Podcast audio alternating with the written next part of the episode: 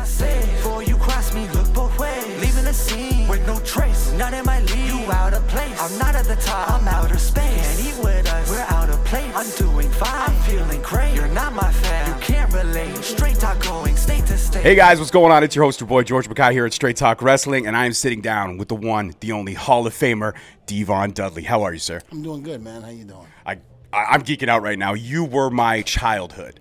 the TLC matches. I guess that's my first question. You talked about that. It's it's one of those memorable moments that it was still talked about. When you guys were, I guess, planning those matches out and kind of working through everything. Did you think it would be as legendary as it is 30 years later? No, the first match we definitely didn't think that. Like I like to say all the time, Vince threw shit against the wall to see if it stuck, and we just happened to stick. That's exactly what happened. So, did I actually think it was going to be like Shawn Michaels and Razor Ramon at WrestleMania? Uh, no, no idea. I, you know, some people say that we blew away that match because of the different elements that we added to it: tables, ladders, and chairs. And not to mention, instead of two bodies, there was six bodies in the ring. And then, of course, WrestleMania 17, we had the six bodies, tables, ladders, and chairs. And then we also added three more: Rhino, Spike, and Lita to the mix. So to be able to tell that story and to be able to captivate the fans the way we did and keep their interest in the story, it was truly amazing. And that's one thing I'll always be proud of. I, I couldn't agree more. And I got to ask, when you guys were, I guess, called up or offered to go up to WWE, was there any concern that they would alter your characters in any way because they had done with so many others, like Funkmaster Flash and all those other things? Was there concern that they were going to make you guys drop the Dudley gimmick? Not drop it because we had the conversation with the powers to be before we even signed. But we did have a little, you know, nervousness about how they were going to use us. But we also said to ourselves that if once we got in that ring and we did what we did, they would let us be the Dudleys. If you let us be the Dudleys, there's no stopping us. There's nobody better. And that's exactly what happened. Again, I can't disagree with you at all. now, my next question: When they split you guys up, and it's it's so sad that in this day, and still in wrestling, that they, they tend to split a lot of tag teams up with singles run. When the draft happened, they split you up, and you did the whole testify, D-Von, the preacher gimmick. Was that something you enjoyed doing, or was that more of a creative decision of again the powers that be? Well, it was the powers that be, but I did enjoy doing it. I was a little nervous in spectacles because my parents are real reverends, and my father was okay with it. You know, he pretty much said, you know go ahead and do what you got to do. But remember, when you're done in the ring doing that, I want you in the pool pit where it counts. And I was like, okay, I agreed with that. Uh, my mother, on the other hand, there were times where she was not happy with it, but she grew to love it eventually, just like I did. I was very apprehensive in doing it because I was scared of what people were going to say. I was a little nervous about that, but it all wound up for the best. And I thought I thought the gimmick was great, but certain powers to be inside didn't. And you know, Bubba likes to tease me all the time about you know that gimmick didn't really do well, blah blah blah. BS. Bubba Ray Dudley didn't do well in the singles over there. Not saying he can't do it now, but look at my feet. I, John Cena, Randy Orton, Farouk, Val Venis, Mark Henry, and there's been a couple others. Um, Rey Mysterio, uh, Funaki, who I think is an excellent wrestler, but the biggest one of them all, Triple H. You know, I beat him right in the middle of the ring. And you did. Yep. I'm a Triple H mark, and that day I was like, "Damn, this is hard for oh, me." Oh yeah, so you know, my record as Reverend D-Von speaks for itself on my accomplishments during that time. And although they tried to, you know, disrupt that and and say that the gimmick wasn't good, thank God for social media today, because a lot of people are saying that they dropped the ball with that gimmick, and I kind of agree with them. They should have really kept that going. I was hoping you were going to say that because I'm one of those people that do believe they dropped the ball with that gimmick. I think that really could have gone in multiple different ways and facets to where they really could have done done something almost not cult like, but they could have done something where they really could have turned you into almost like the straight edge society, but more with that D-Von flavor, if you will. Exactly, and I was very very happy uh, to do that, and I wanted to do that. But again, there were certain powers that be that didn't. And I've always said if certain people in there that can convince Vince that what that person is doing there is not good, then it ain't gonna happen. It's a lot of yes men, unfortunately, around that cloud decision making abilities. Absolutely. Now, when I look at D-Von Dudley, I look at again, I look at the Dudleys as someone that I resonated with because of the fact that I felt in a lot of ways they looked like me. They came up like me. I actually do get compared to Bubba Ray, and I don't know if it's a compliment or an insult, but because I'm a big guy, I get kind of compared to. Which I mean, again, he's a Hall of Famer, so as a wrestling freak, why wouldn't I want that? Uh, actually, side note, do I do you think I could pass for a younger Bubba? I think you pass for a younger Bubba. So I've always wanted to do this, and I promised myself if I ever got the ability. Can we do the what's up together on three? Can we just just once for me? Sure. All right, ready? One, two, three. What?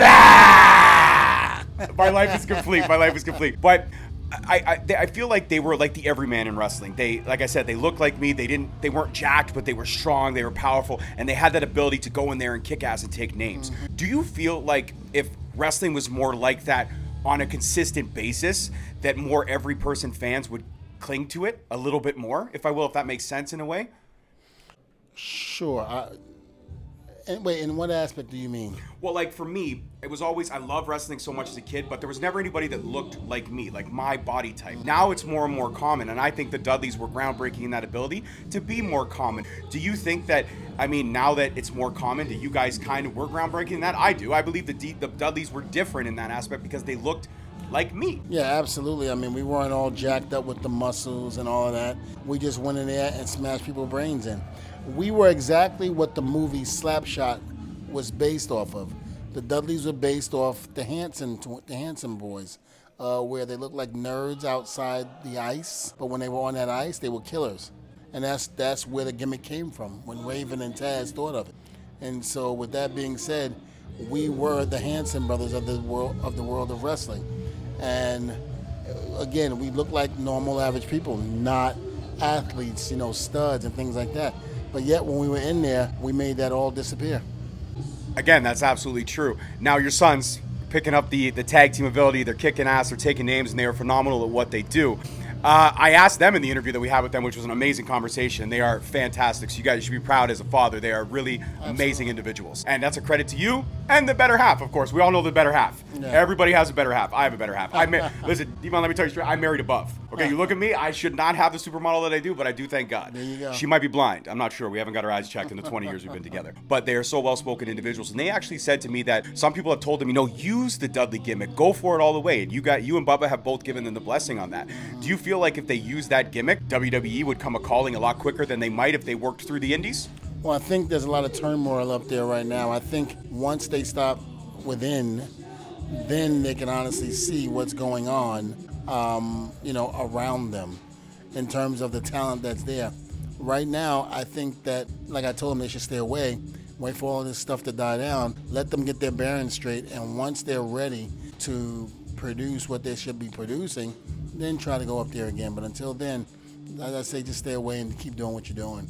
Absolutely, 100, 150% agree on that. And I mean, the great thing is, is that they have somebody like yourself to kind of bounce these ideas off of. You know, we were here, I saw you kind of working through some of the areas of the match with them in the upcoming, right. and it, you really had every eye in the room on you because, again, the, the wealth of knowledge up there is incredible. and I know you're a coach now and stuff too, and you've you've coached a lot of great talent, by yes. the way. Let me tell you that, and you're you're killing it. You and Booker, the talent that you guys are producing yeah. is phenomenal. Yeah. I uh, again, I, if, if I was 20 years younger, I, I would drive to your school 100. 50%, and I would try to chop it up in the ring. But I'm better at talking. This is my strength. I know this. But with the fact of the wealth of knowledge that you have, are you excited that the next generation of wrestling is coming up and how great the indie scene and the future of what pro wrestling looks like is going to be? Absolutely, because at one point it just seemed like the indie scene was dead and nothing was going on. Now it just kind of got a shot in the arm and got picked right back up again. So I'm happy about that. Absolutely, and a great again, like credit to the talent that you produced out there that are just killing it. Are you also kind of intrigued about the Forbidden Door? Like I look at the Forbidden Door now and what's happening in pro wrestling. All these companies kind of sharing talent, working together, still competing, working together. Where do you think the Dudleys would fit in in this day and age in pro wrestling if they if you could? I think AEW would be a perfect fit. Yep. Um, I don't know about Impact. I don't know about NWA, but I just I feel definitely AEW would be our place to go. You guys would definitely go head to head with FTR. That would be a fight forever feel, in my opinion. Well, I mean, again, if it happened, it happened, you know? 100%. My final question for you in terms of the legacy of being a Hall of Famer, and l- look at that ring, guys. I mean, I got got to show that. Look at that ring right there. Being a Hall of Famer, did you think when you and Bubba started this gimmick, when this gimmick was thought of and you guys came forward, did you think so many years later you'd be Hall of Famers as the Dudleys? No, I honestly thought that one day maybe I would probably get to the Hall of Fame if I played my cards right, but never dreamed in a million years that I would go down as one half of the greatest tag team in the history of this business, winning as many titles as we have, and has been re- as well respected and perceived by the fans. 100%. I think that's a great way to end this conversation. 10 minutes with D-Von Dudley. Amazing. Sir, I can't thank you enough. It was an honor and privilege to be able to sit here and conversate with you. And now I could say that somewhere along the line, I could have been Bubba Ray in another universe. I could have pulled it off. I could have. Bubba, I'm coming for the job. D-Von's endorsed me personally. Thank you again so much. Guys, that's it for this one. Peace, love, and wrestling. We'll see you next week. Thank you so much for listening. Don't forget to tune in next week for another great episode on all available podcast platforms and hosted on Podbean. Also, check us out on YouTube at Straight Talk Wrestling, on Instagram at Straight Talk Wrestling, on Facebook at Straight Talk Wrestling, and on Twitter at underscore Straight Talk. And if you feel the need to buy some sweet merch, check us out on ProWrestlingTees.com. Leaving the scene with no trace, not in my league. You out of place. I'm not at the top. I'm outer space. Can't eat with us. We're out of place. I'm doing fine. I'm feeling great. You're not my fan. You can't relate. Straight talk going state to state.